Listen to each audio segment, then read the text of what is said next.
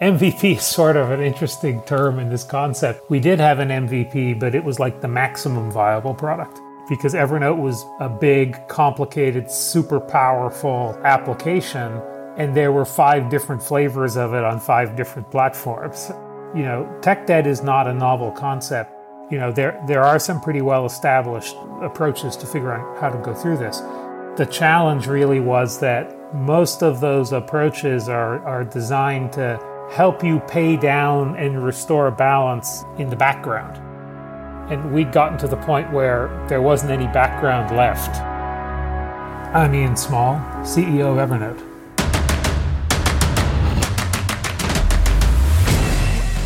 This is Code Story, the podcast bringing you interviews with tech visionaries who share in the critical moments of what it takes to change an industry and build and lead a team that has your back.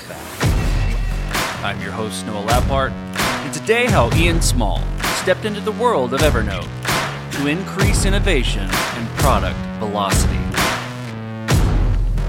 All this and more on Code Story.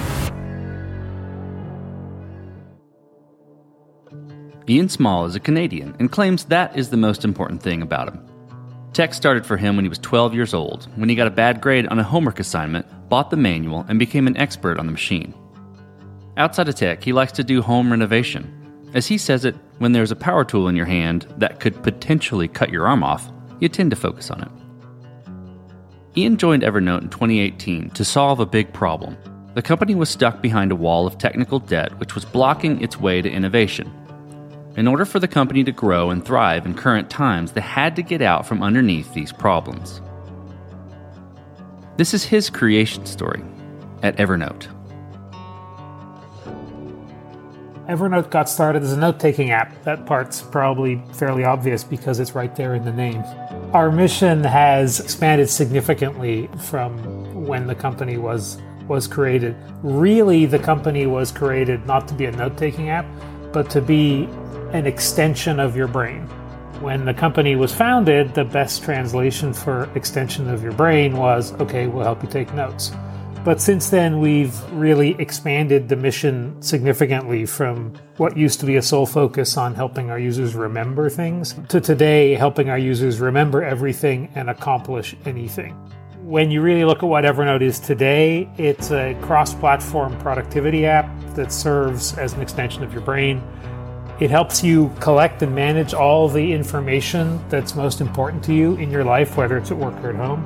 And it makes you easier to focus on accomplishing the things you want to get done. And we do that, you know, by connecting your notes, your schedules, your priorities, your tasks all together and giving you a way to, you know, feel like you're in control of them instead of them being in control of you. And find, you know, more time for doing other things in life. Evernote is a company that's been around for a long time, pushing probably 15 years uh, at this point in time. So I came into Evernote in late 2018, you know, largely because the company was a little bit stuck. You know, we'd successfully made a really difficult transition from being an eyeballs kind of company to being one with a sustainable business model. But in the process, we'd gotten stuck. And, you know, the root cause of that was pretty clear. You could get that whether you talk to the customers, whether you talk to the employees.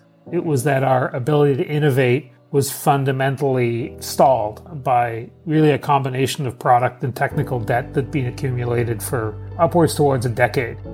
You know, the infrastructure that we had simply took too many people to maintain, and it was too hard to innovate on the product definition had diverged a lot across the different platforms we supported because we run on iOS and Android and web and, and Windows and Mac and now Linux and now Chromebook. And the fact that we had different product definitions on different platforms and different code bases really uh, led to a place where, you know, we had a problem with product velocity. We couldn't actually ship significant new features very easily, and that led to both customers and employees being frustrated because you know we wanted to move Evernote forward, customers wanted to move Evernote forward, but we just couldn't. And and that was that was really where Evernote was when I came in, and undertaking that problem and getting us through that phase of being stuck and back into the business of innovating and moving the product forward. That was that was really the challenge. Tell me about your MVP right? And you know, the MVP gets thrown around in the product, right? Minimum viable product, but maybe it's your minimum viable approach or how you stepped out and approach solving this problem, ginning up the innovation, changing the, the culture of the company. Tell me about your starting point. MVP is sort of an interesting term in this concept because we did have an MVP, but it was like the maximum viable product because Evernote was a big, complicated, super powerful application.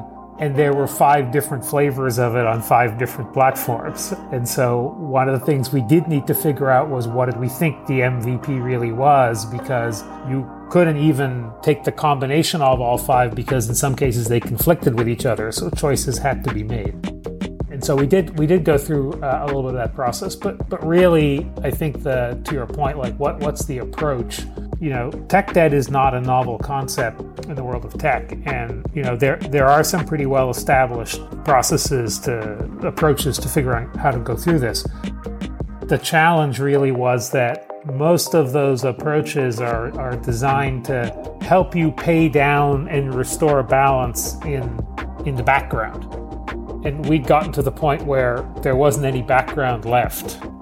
This had to be a foreground task. And so I think really the biggest single decision that we made was to go quiet as a company for somewhere between 18 and 24 months.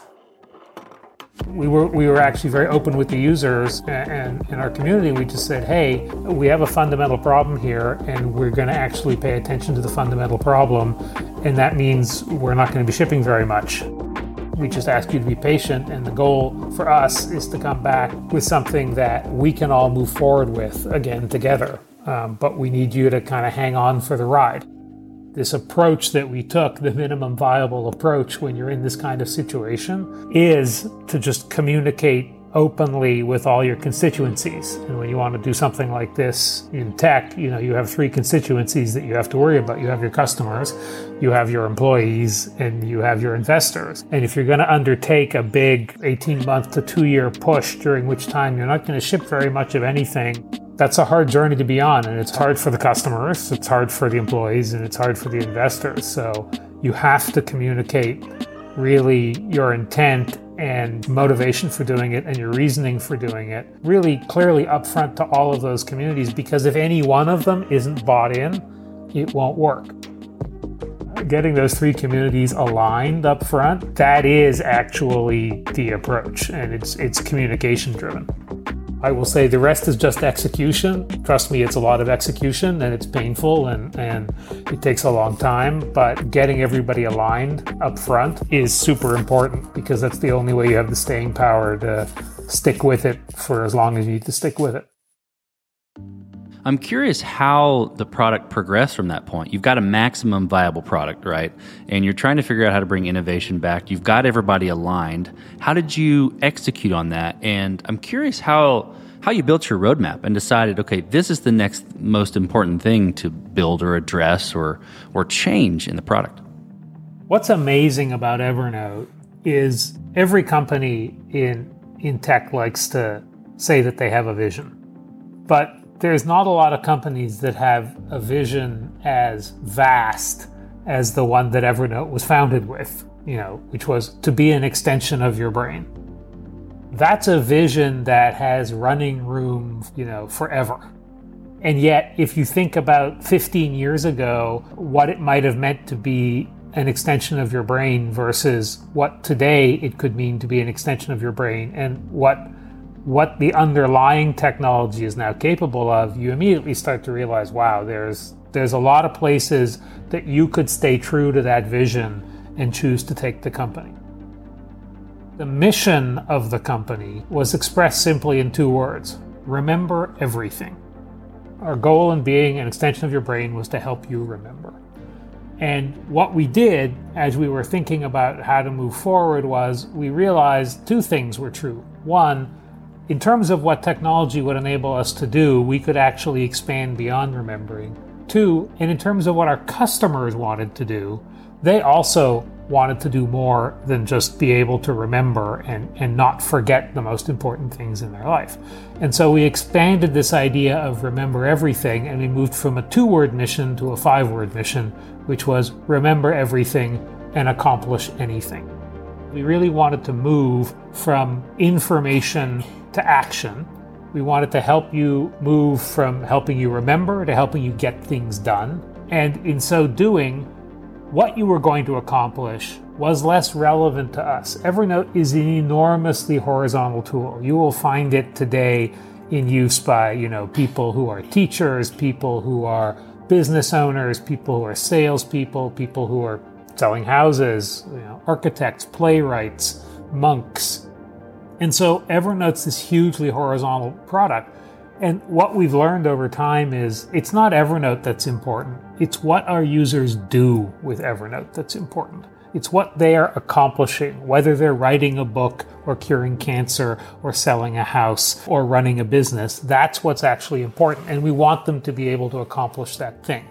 And so we knew that that was the direction in which we wanted to mature the product.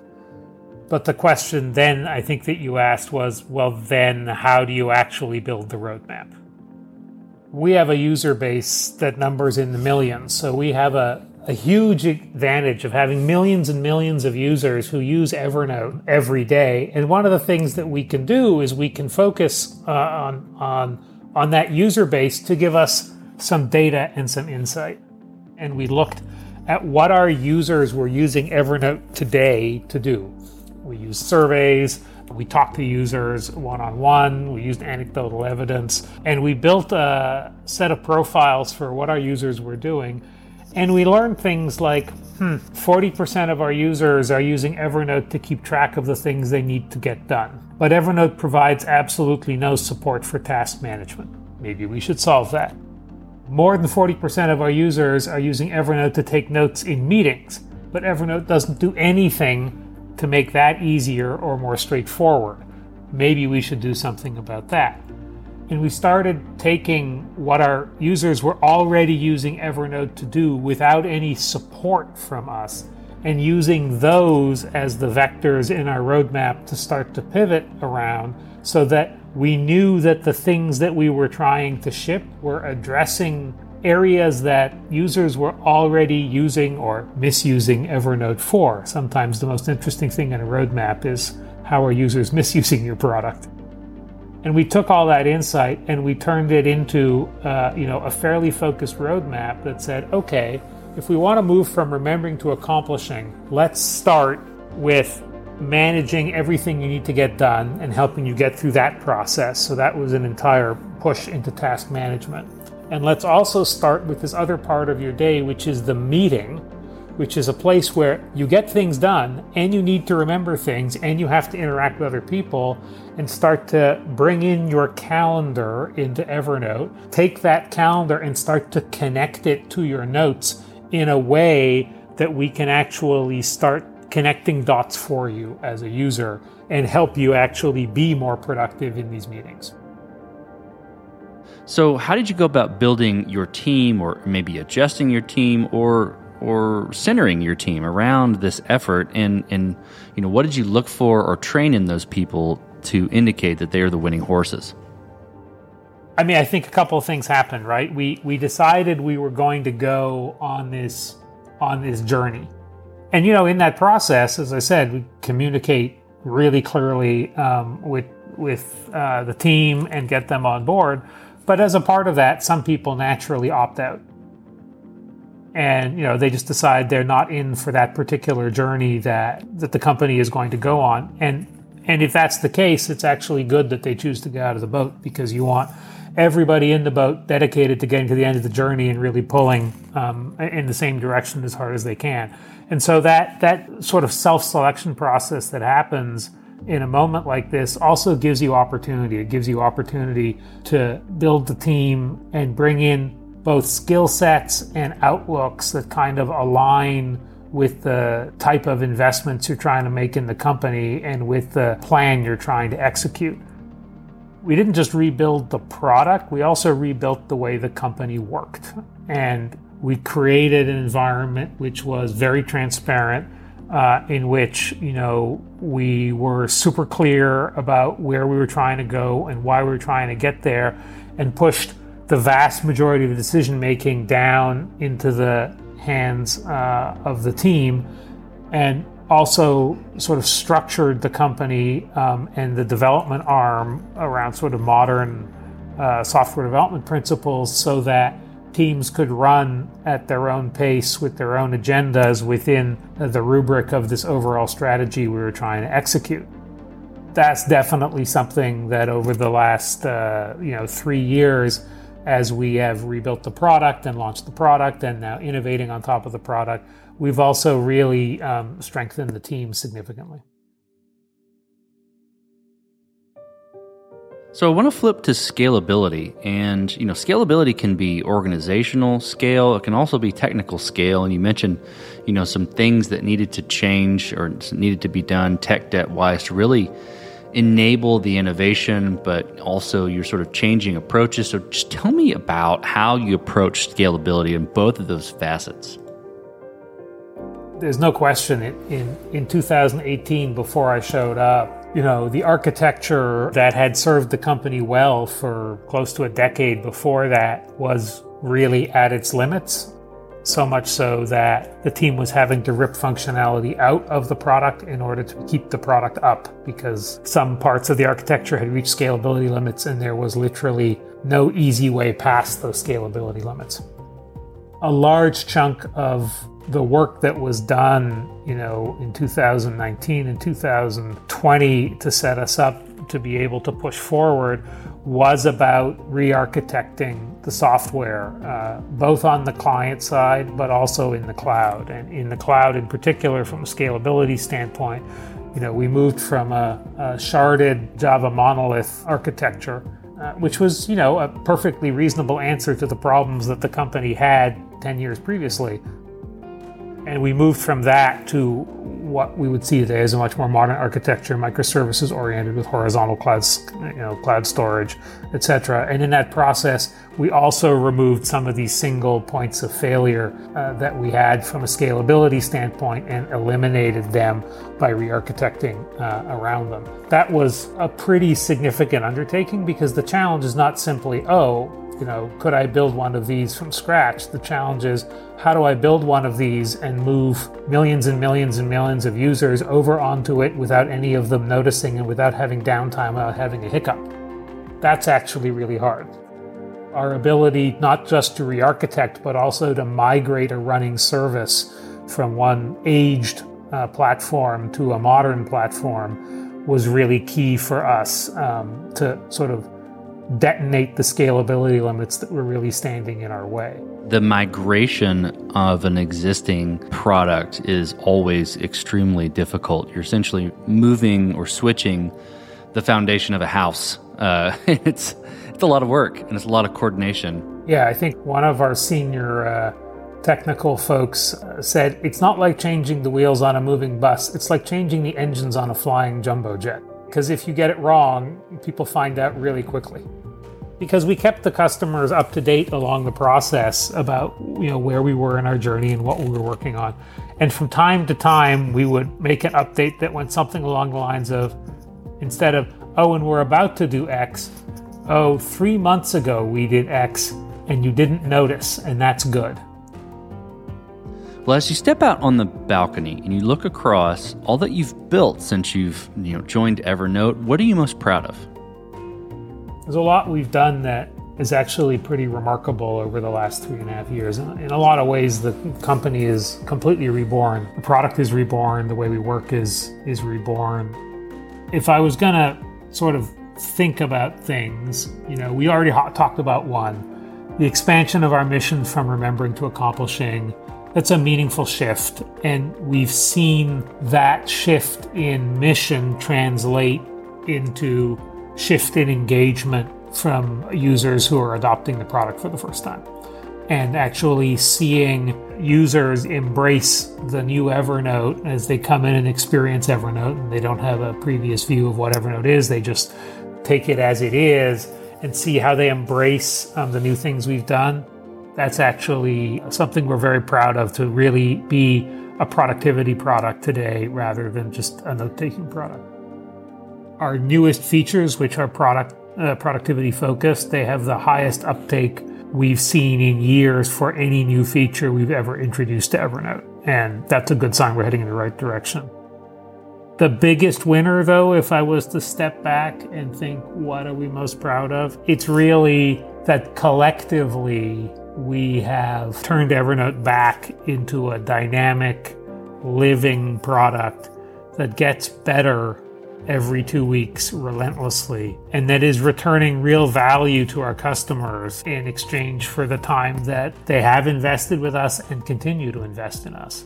And being able to take the company from a state that was stalled and the product from a state that was stalled and get back to being a living, vibrant product that is moving forward, I think that's something that every single person in the company is enormously proud of. Well, let's flip the script a little bit. Ian, tell me about a mistake you made and how you and your team responded to it. Mistakes? We don't make mistakes. well, I, I guess the good news is we didn't make a mistake that when we were changing the engines on the airplane. You know, one of the biggest challenges that we faced was that we literally had five products running on five platforms with five different feature sets and five different UXs. So if you saw, I don't know, Evernote on a Windows machine and you saw Evernote on an iPhone, you really wouldn't know they came from the same company except for the fact that magically your data was in the two places. So you assumed at least there was something going on behind the scenes. But the apps looked and felt completely different. Functionality was in different places, different functionality was available on the different platforms we knew that one of the things we wanted to do was to converge the UX so that if you learned Evernote on one device, you wouldn't have to relearn it on another device. I mean, obviously, if you're moving from a, I don't know, a laptop to a phone, the interface is going to be different, but it can have familiarity about it and similarities about it. And so you as a user can really quickly figure out where things will be because you know how to use it on a laptop. So you kind of know how things are going to work on the phone and, and you can you can come up to speed really quickly on a new device. We wanted to have that but that meant we had to align the feature sets. That meant we had to align the uxs which meant that we were going to move you know that line who moved my cheese we were going to move a lot of cheese there were going to be a lot of users who, when we launched the new apps, were going to say, what, what did you do? We could have communicated better about that, concretely, what that really meant. I think when we launched, we launched with uh, when we launched the new clients, this is now two years ago, but when we launched the new clients, you know, we launched with some bugs that, frankly, we hadn't really seen in beta over the course of six months. And as soon as we launched in production, we saw them and they were they were ugly. Now, some of that has to do with the fact that you get really constrained, right? So Apple doesn't let you beta with more than 10,000 users.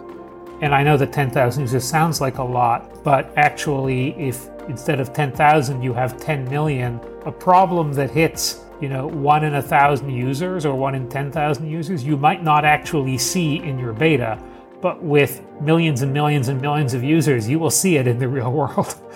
and you know, you all of a sudden are affecting a lot of users, and and they legitimately get upset. If I could go back and do it over again, I would have found probably there were about three bugs that I would have found before we launched that I think would have made the first four weeks a lot better for everybody. But the good news is, you know, we again talked clearly to our our customer base. We accepted that we'd done some things wrong. We told them that flat out. You know, that actually was received very well by the, the customer base. And, you know, we continued on from there and we learned and we listened and you know, if you look where customer sentiment is today, we're you know we're entirely back and beyond where we were before in terms of people's happiness with the product, you know, ratings and all those kinds of things. And so, you know, we've made a lot of progress. But yeah, that if there was a mistake I was gonna, oh, I would look at it would be back to that launch two years ago um, of the new clients. It didn't go quite as smoothly as we would have liked. So, Ian, who influences the way that you work? You know, name somebody you look up to and why. I know you're gonna you're looking for me to say something like, "Hey, I look up to Steve Jobs," or "I look up to I don't know." I'm not gonna say that, and and the reason is I've worked in Silicon Valley now for 25 years, and I've worked for amazing companies, and I've worked for amazing bosses. I've also seen terrible leaders, and I've worked for maybe some bosses that weren't weren't so great. For the most part, I'd say I've been really privileged to work with amazing people. The thing for me about Silicon Valley and about working in tech, it's the opportunity to learn continuously from all the people around you. There's so many people in this business who bring something extraordinary to the table. And it's always something you can learn from, something you can learn to do better because they are so terrific at it.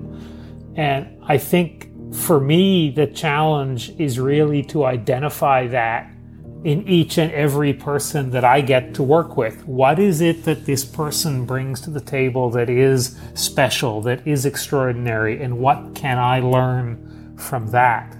And that's actually how I think about my world rather than, oh, I look up to this CEO or this CTO or this VC.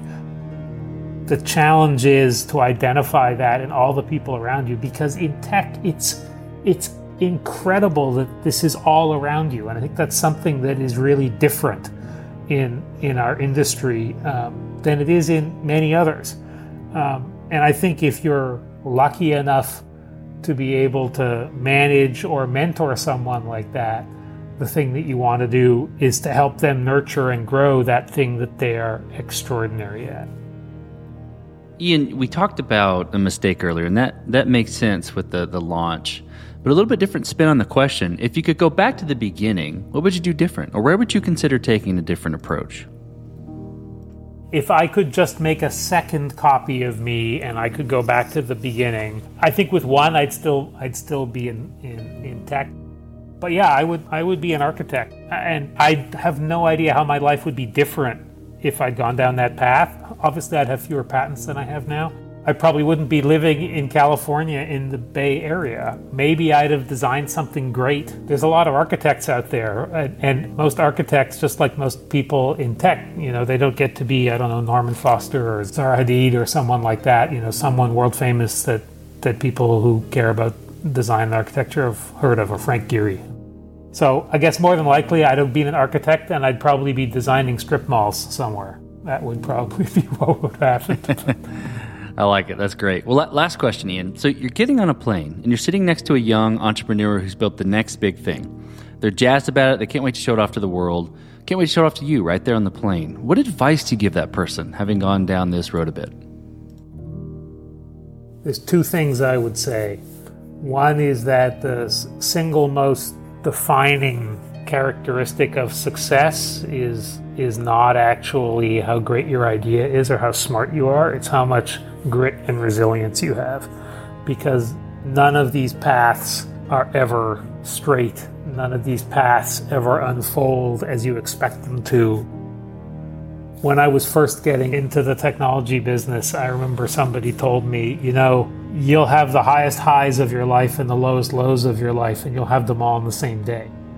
It's true. Tech, tech is like that. Um, and so the ability to uh, endure, the ability to be resilient, the ability to have grit in those moments where it really, really matters and futures are being decided, that's probably the first thing that I would say to them.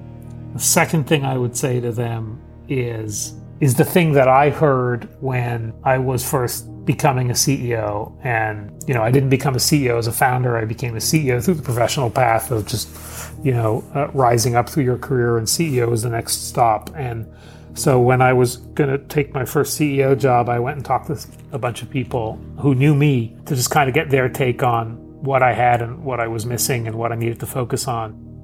The advice I got from somebody I trusted was pretty simple. The three most important things about being a CEO are one, communicate, two, communicate, and three, when you're tired of communicating, communicate some more. And I can remember this conversation like it was yesterday. I mean, it was now 15 years ago, but I can remember it like it was yesterday. And I really have taken that to heart. And I think the most important thing that a leader can do is paint the end goal vision and explain the why. The end goal vision is great because it tells people what. It tells them what needs to be done. And that's super important because people need to know what the goal looks like and, and when, when, when they'll be at the goal line. But if you don't explain the why, then you're not actually empowering people to contribute. You're not actually providing a framework within which they can align you know all of their decision making, um, the decisions that they have to make that you can't make because they're far too detailed. You're kind of setting yourself up or your management team up to be a bottleneck in the process, to be a choke point. And you don't want to do that. You want to free your company to run, and you want to free your company to run in formation, all heading in the same direction, but without actually having to orchestrate that. And the way that you do that is by explaining not just the what, but the why. And so that's what I would tell that entrepreneur. Uh, that's fantastic advice. Well, Ian, thank you for being on the show today, and thank you for telling the creation story, well, your creation story at Evernote. Thanks, Noah. I appreciate being here. And this concludes another chapter of Code Story.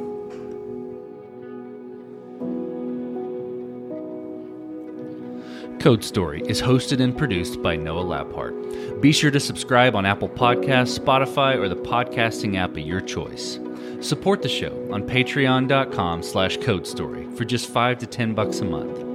And when you get a chance, leave us a review. Both things help us out tremendously. And thanks again for listening.